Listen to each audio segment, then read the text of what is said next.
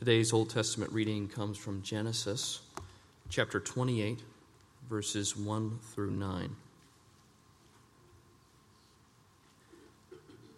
Then Isaac called Jacob and blessed him, and directed him You must not take a wife from the Canaanite women.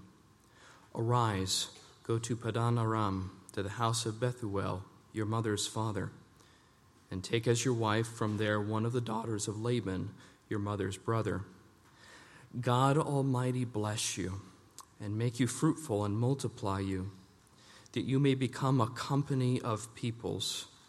May he give you the blessing of Abraham to you and to your offspring with you, that you may take possession of the land of your sojournings that God gave to Abraham.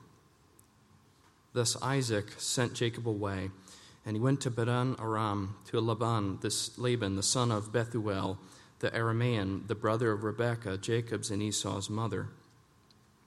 Now Isaac saw that Isaac, the Esau had saw that Isaac had blessed Jacob and sent him away to Padan Aram to take a wife from there, and that as he blessed him, he directed him, You must not take a wife from the Canaanite women, and that Jacob had obeyed his father and his mother and gone to Padan Aram.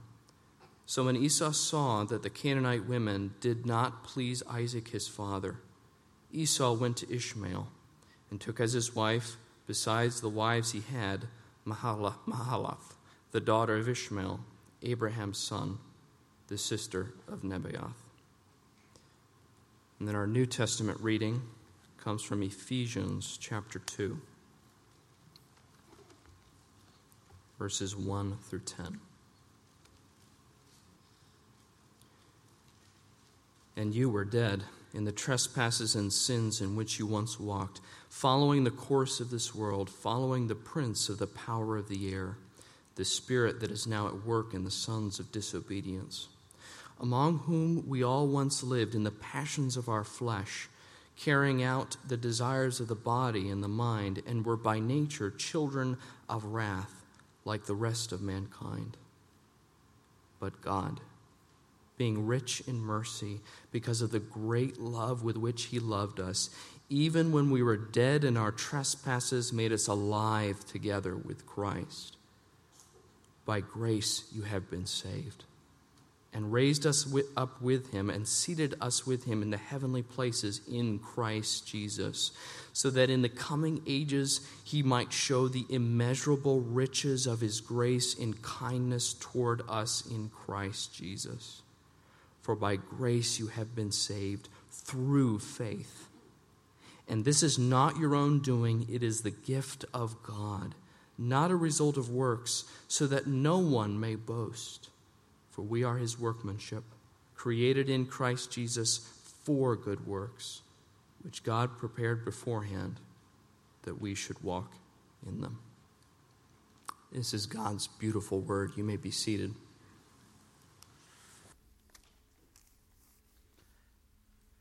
It was not too long after I first started my spiritual journey over 40 years ago that someone shared with me this source unknown piece entitled When God Wants to Drill a Man.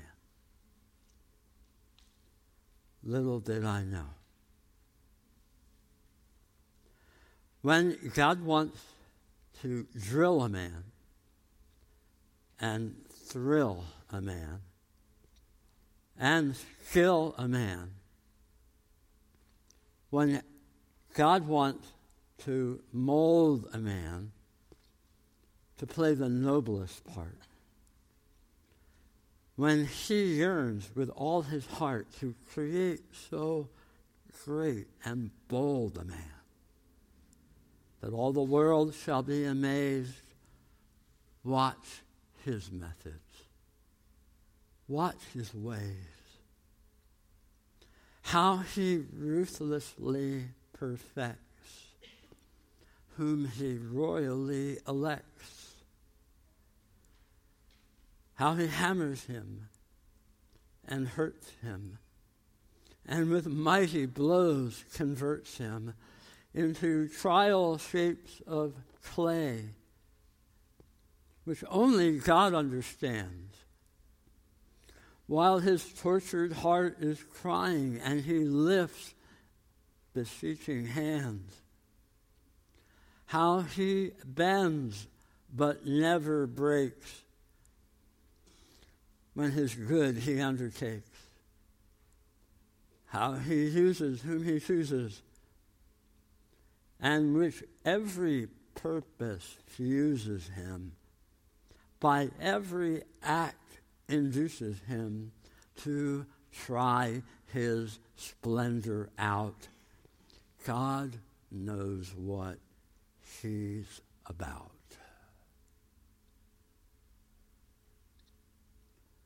As we head into Genesis chapter 28 today,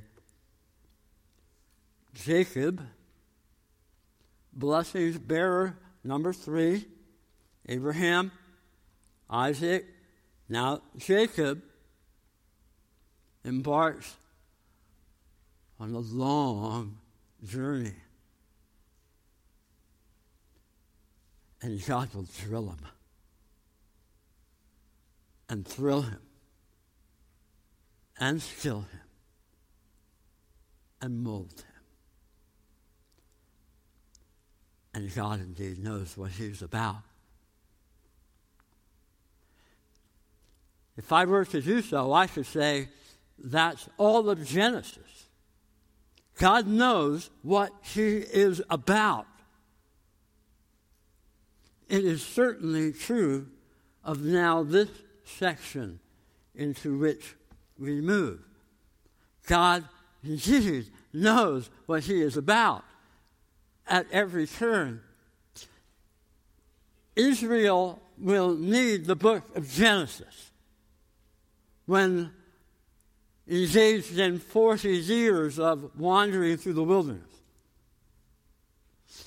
Israel will need the book of Genesis in 70 years of Babylonian captivity. God knows what he's about.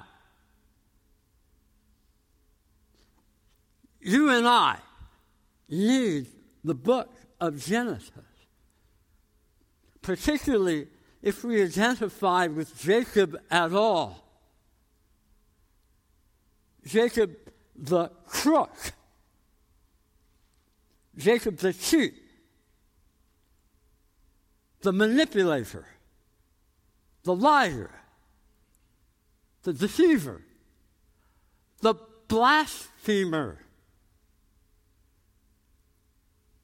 God knows what He's about with you on whatever road you find yourself and whatever danger you fear and whatever shame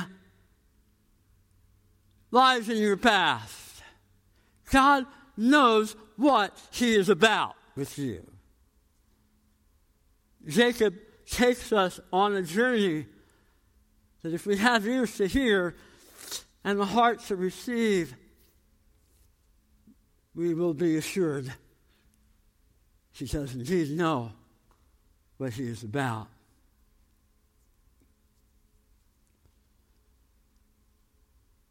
But there is more. Again, one writer calls it covenant jeopardy. More threat to blessing's plan that reaches back to Genesis 3:15. The offspring of the woman, promised Messiah, the Savior with the promise to Abraham given to then Isaac, and now comes to Jacob of descendants. As vast as the stars in the sky, as much as the dust of the earth, to whom all the nations will be blessed, pointing to one descendant in particular, King Jesus, Messiah, God with us. But Jacob's not married. In fact, he embarks to find a wife. And what is this? he's, he's leaving the promised land. When, when, when Abraham wanted to find a wife for Isaac, he gave very strict instructions to his servant in Genesis 24.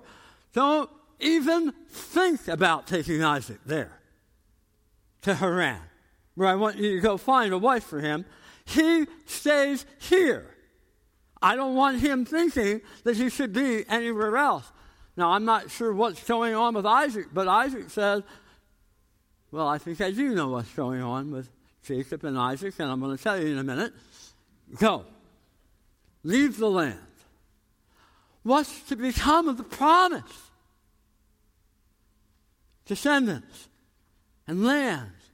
This is a nail biter. Never fear. God always knows what He's about. He's never outdone. Jan came out of the bedroom this morning after her quiet time and we're navigating the kitchen in order to get ready to be here by 8. And she said, You know, it's not a promise, but it feels like a promise to me. In John 10, when Jesus says, My Father is always working. He knows what he's about.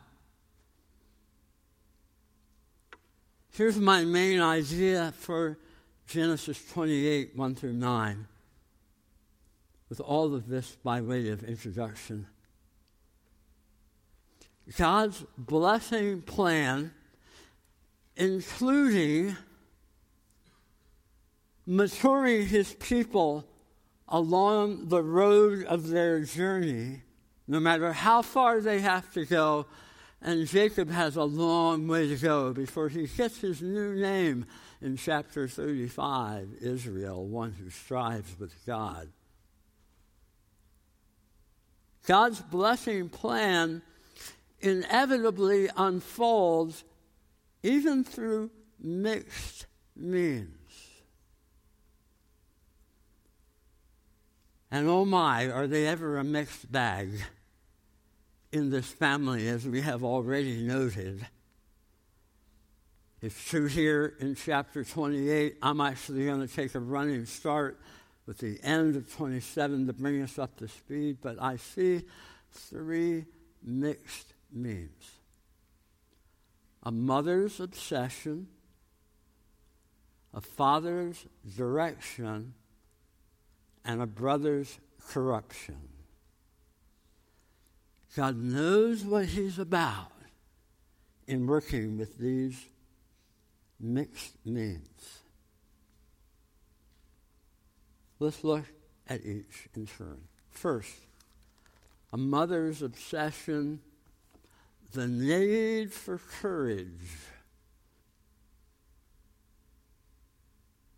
With the mother's obsession in the mix here comes a need for courage. Remember that in chapter 27, Jacob, at the prodding of his mother, cheated his brother Esau out of the blessing from Father Isaac that he thought would be his, and he did it through an elaborate masquerade and a lying binge.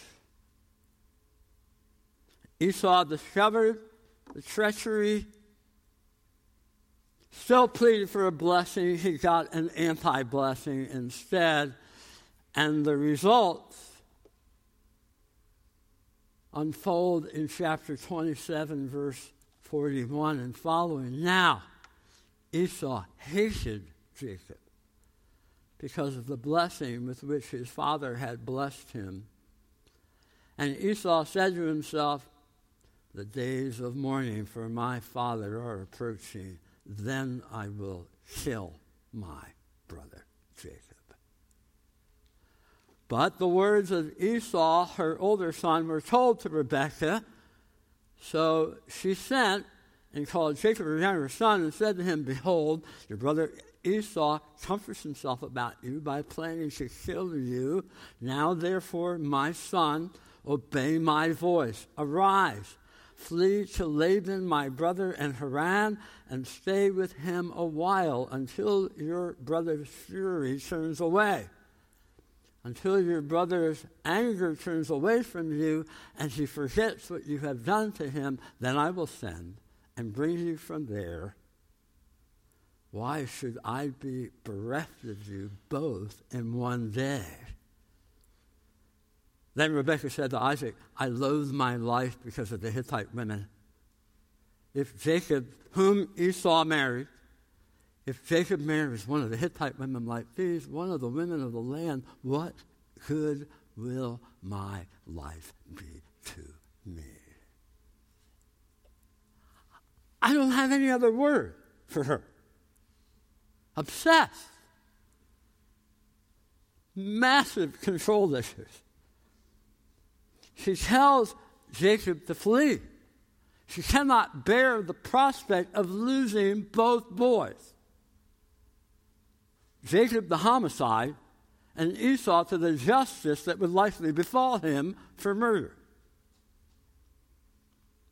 She exploits the only thing Isaac found displeasant about, displeasing about Esau marrying the wicked Hittite wives in Genesis 26, 34 to 35, to manipulate him and convince him in sending Jacob away.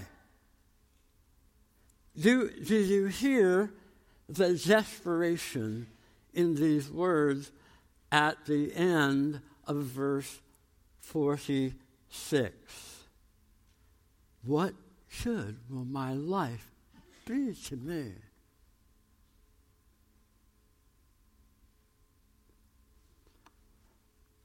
By the way, if there's anything in your story that affects you such that you think of the prospect of it and you say something like that, what should my life be to me?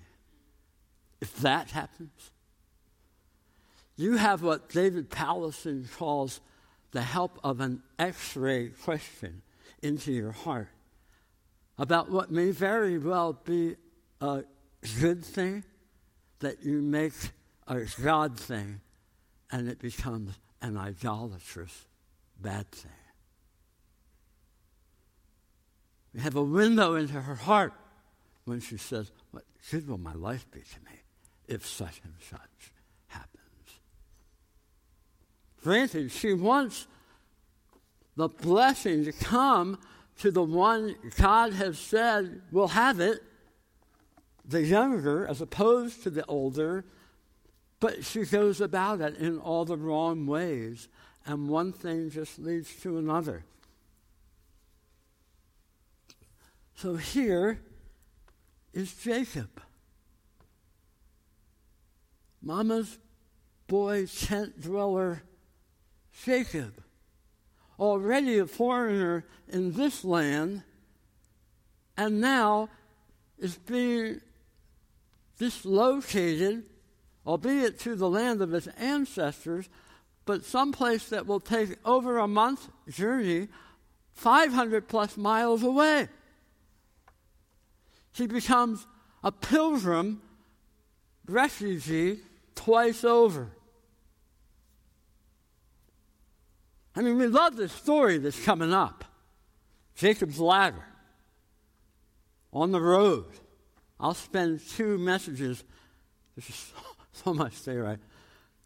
I'll take two messages to go through the rest of chapter 28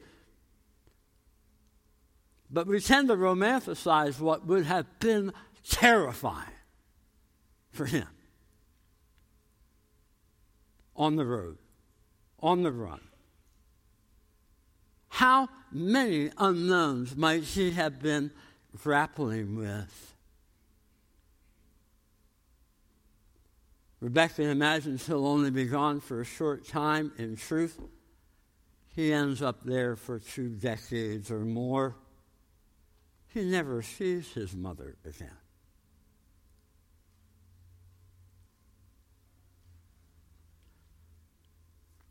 Where do you face the unknown? What, when you think about the future, makes you afraid?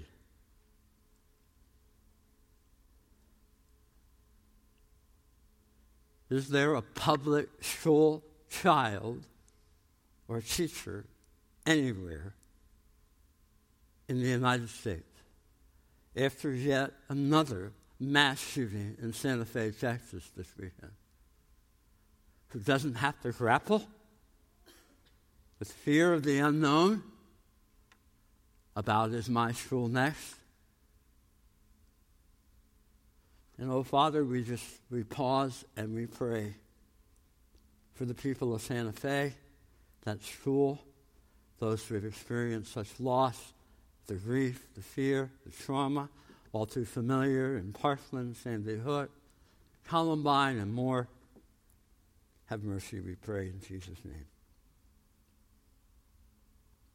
I so appreciated Pastor Jim's answer to I think Rob Farnasley asked the question about fears.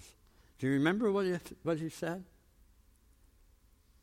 He feared for his wife and children leaving a relatively safe place, small town like Oxford, Mississippi, and coming to a relatively not so safe place like metropolitan Orlando. So grateful for that level of vulnerability and authenticity. That same week, I got an email from a regular attender who said, Pastor Kurt, I shouldn't be there. I want to listen. And then she said, What's going to change? And I heard the fear of the unknown. Your fear, my fear, is one of the great enemies of our walk by faith and not by sight. Just think of how often the scriptures address the need for courage in the face of the unknown. A sample Deuteronomy 31 6. Be strong and courageous. Do not fear or be in dread of them, for it is the Lord your God who goes with you. He will not leave you or forsake you. Joshua 1 9. Have I not commanded you? Be strong and courageous. Do not be frightened and do not be dismayed.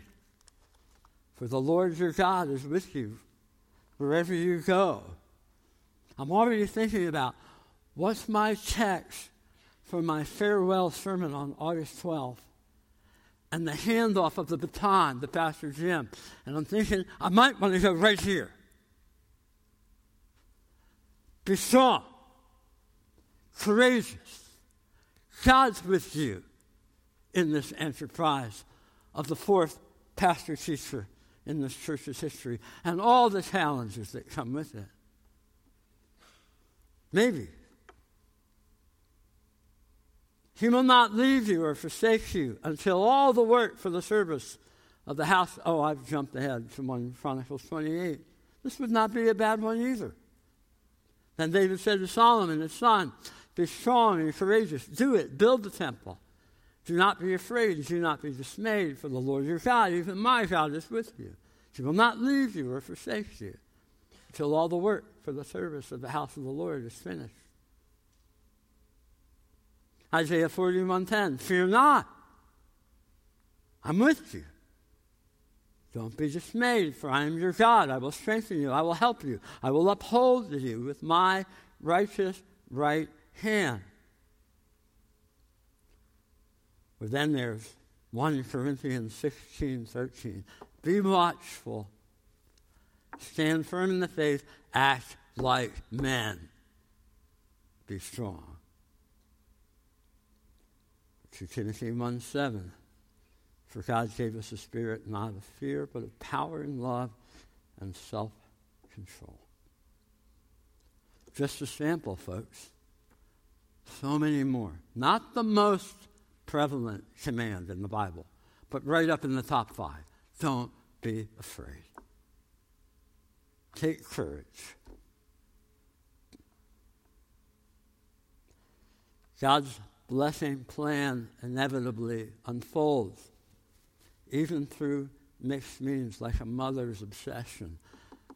Be courageous, whatever your ancestry and upbringing.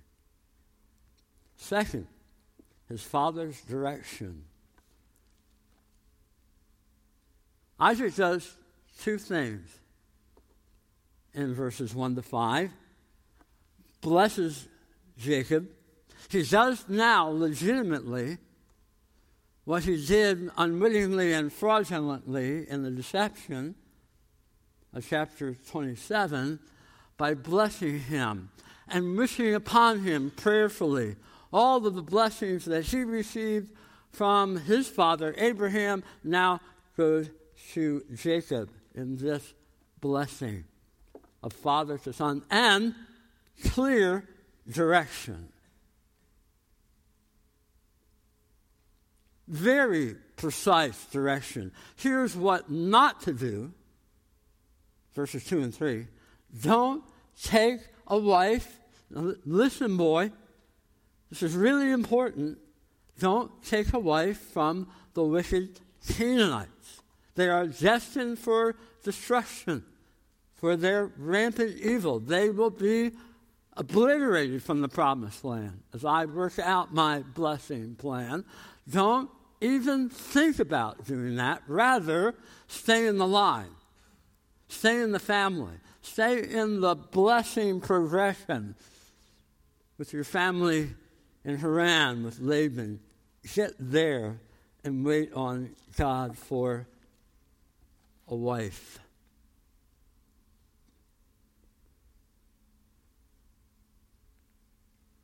Why is he so concerned about this? The risk. The risk to blessings plan you marry outside the line of blessing, God's favor, we run the risk of hijacking the plan. This is precisely what happened to Solomon. In 1 Kings 11, 1 to 4. In his love for many foreign women, I'll let you read it all on your own, just verses 3 and 4. Actually, verse 4 For when Solomon was old, his wives turned away his heart after other gods. And his heart was not wholly true to the Lord his God, as was the heart of David, his father. Let's think about this for a minute. Paul weighs in in 1 Corinthians 7:39.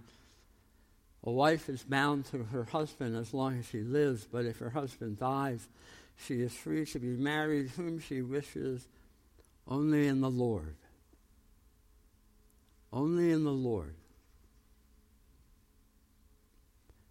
See, Jacob is at a crossroads here. He has seen what his brother Esau has done. He is now given direction and correction. He has a choice obey his father's direction or disobey.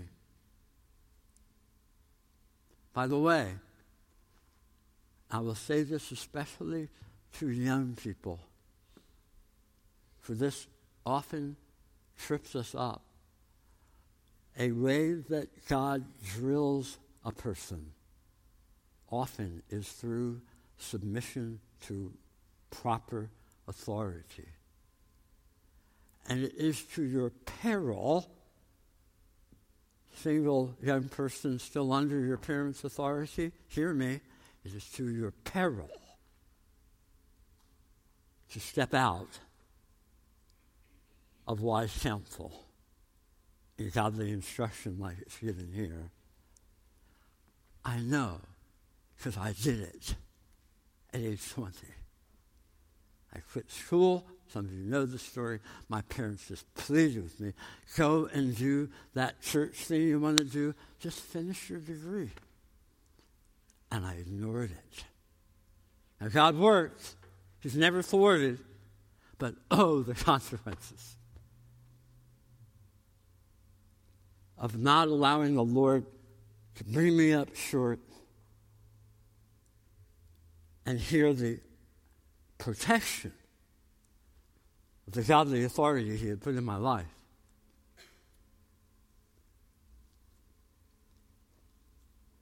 Kids, I just can't tell you how careful you want to be about this. And the fifth commandment honoring your father and your mother.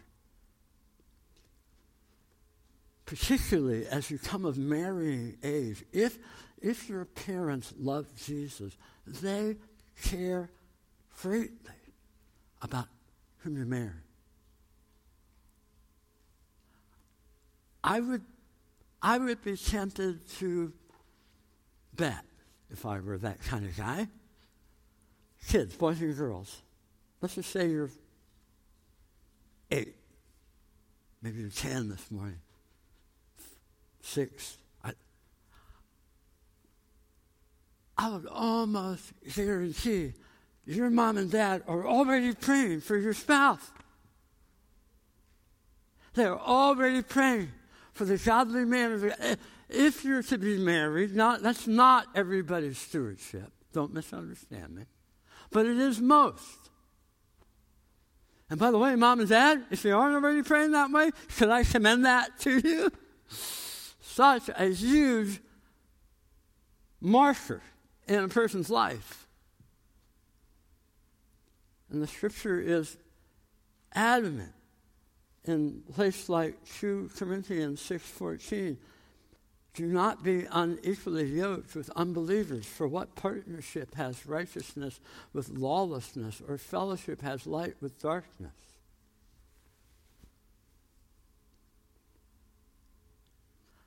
I came across a really good bit of counsel on this from relevant magazine.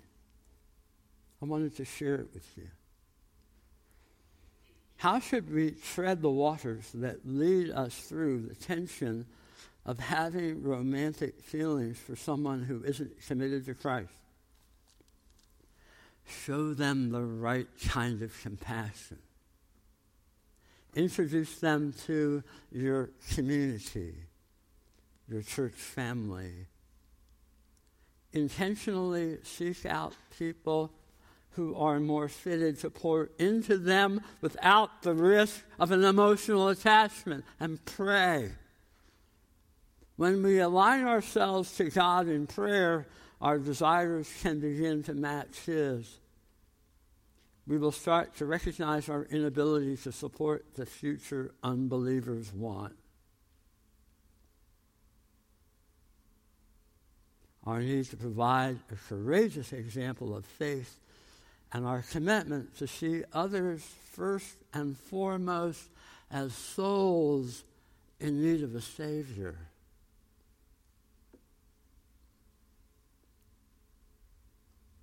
A mother's obsession mixed means God's working through the need for courage, a father's direction, good counsel, the need for obedience and submission to authority. Finally, number three, his brother's corruption, the need for faith. Esau's not the sharpest knife in the drawer. He was clueless when he decided to go ahead and pick up two Hittite wives for his future. Had no idea, if I read this right, of how mom and dad were crushed by that. Did you see in the text how twice it said Esau saw? Ah. The light goes on. Esau saw. How displeased. Strong Hebrew word, evil is the root. How evil it was in the eyes of mom and dad that he had gone after women destined for destruction.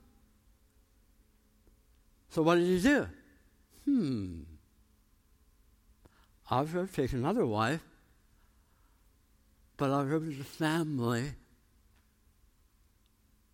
Ishmael, not Ishmael's Sean, referring to Ishmael and his descendants, and take another wife he does. She's named. I will climb back into dad mom's good graces by marrying within the family. Now, are your, are your eyebrows raised yet? Are, are you going, huh, is that a good thing? Shouldn't be. Because even though, yes, Ishmael is a child of Abraham through that ill advised Hagar thing back in the day, what has God said about Ishmael? He is not blessings bearer for the future. Isaac is. Just as God said in the oracle to Rebekah, not Esau, Jacob. He is still dense as a post spiritually. He's still trying to gain merit and get favor as religious types have been throughout every generation. I can do this my own way. He has not repented of his rebellion, which First Samuel says is as the sin of divination or witchcraft and is blatant evil. His heart is not changed. He's figuring this out on his own. And he's become guilty of the reason why every person in the Old Testament and the New were ultimately condemned. It was not because they could not make a righteous, perfect lifestyle themselves or somehow have a better plus on their report card than a negative, it was because they failed to put their trust in the only one who could save them, the promised offspring. the hope. The hope which motivates his dreadfully imperfect, long way to go brother. If Ephesians 2 8 and 9 were in his Bible in that day, he would not have cared. For by grace you've been saved through faith. Is not your own doing, it's the gift of God, not a result of works, so that no one may boast. Muslims are in the middle of Ramadan. They wake up in the morning, they have nothing to eat until sundown. They fast. It is about merit making, earning salvation, approval. But Muslims are not the only one who do that. People do this all the time. I'm a good enough person. I go to church. I give my money. I'm charitable. I do the right thing. All of which Isaiah 64 6 calls righteousness as filthy rags or a polluted garment. John Piper helps here. What brought a person to ruin in the Old Testament and it is the same for us today, was not the failure to have the righteousness of sinless perfection. What brought them to ruin was the failure to trust in the merciful promises of God, especially the hope that He would one day provide a Redeemer who would be a perfect righteousness for His people. The Old Testament saints knew that this is how they were saved and that this faith was the key to obedience, and that obedience was the evidence of this faith. Mixed means God's plan is worked out even through such things as a mother's obsession, the need for courage, a father's direction, the need for obedience, a brother's corruption, the need for faith. So, some thoughts, some takeaways. One, saying no to self reliance.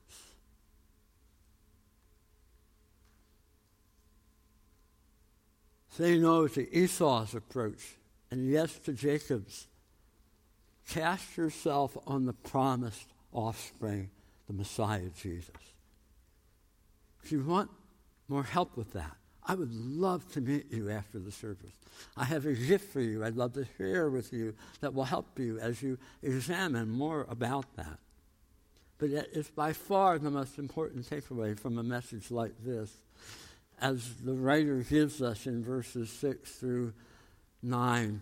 One more window into the contrast Esau versus Jacob. Two, be patient. God's not done with you.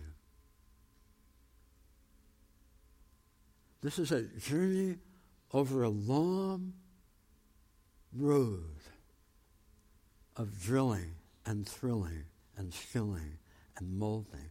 Some of you are far too impatient with how quickly God is or isn't changing you.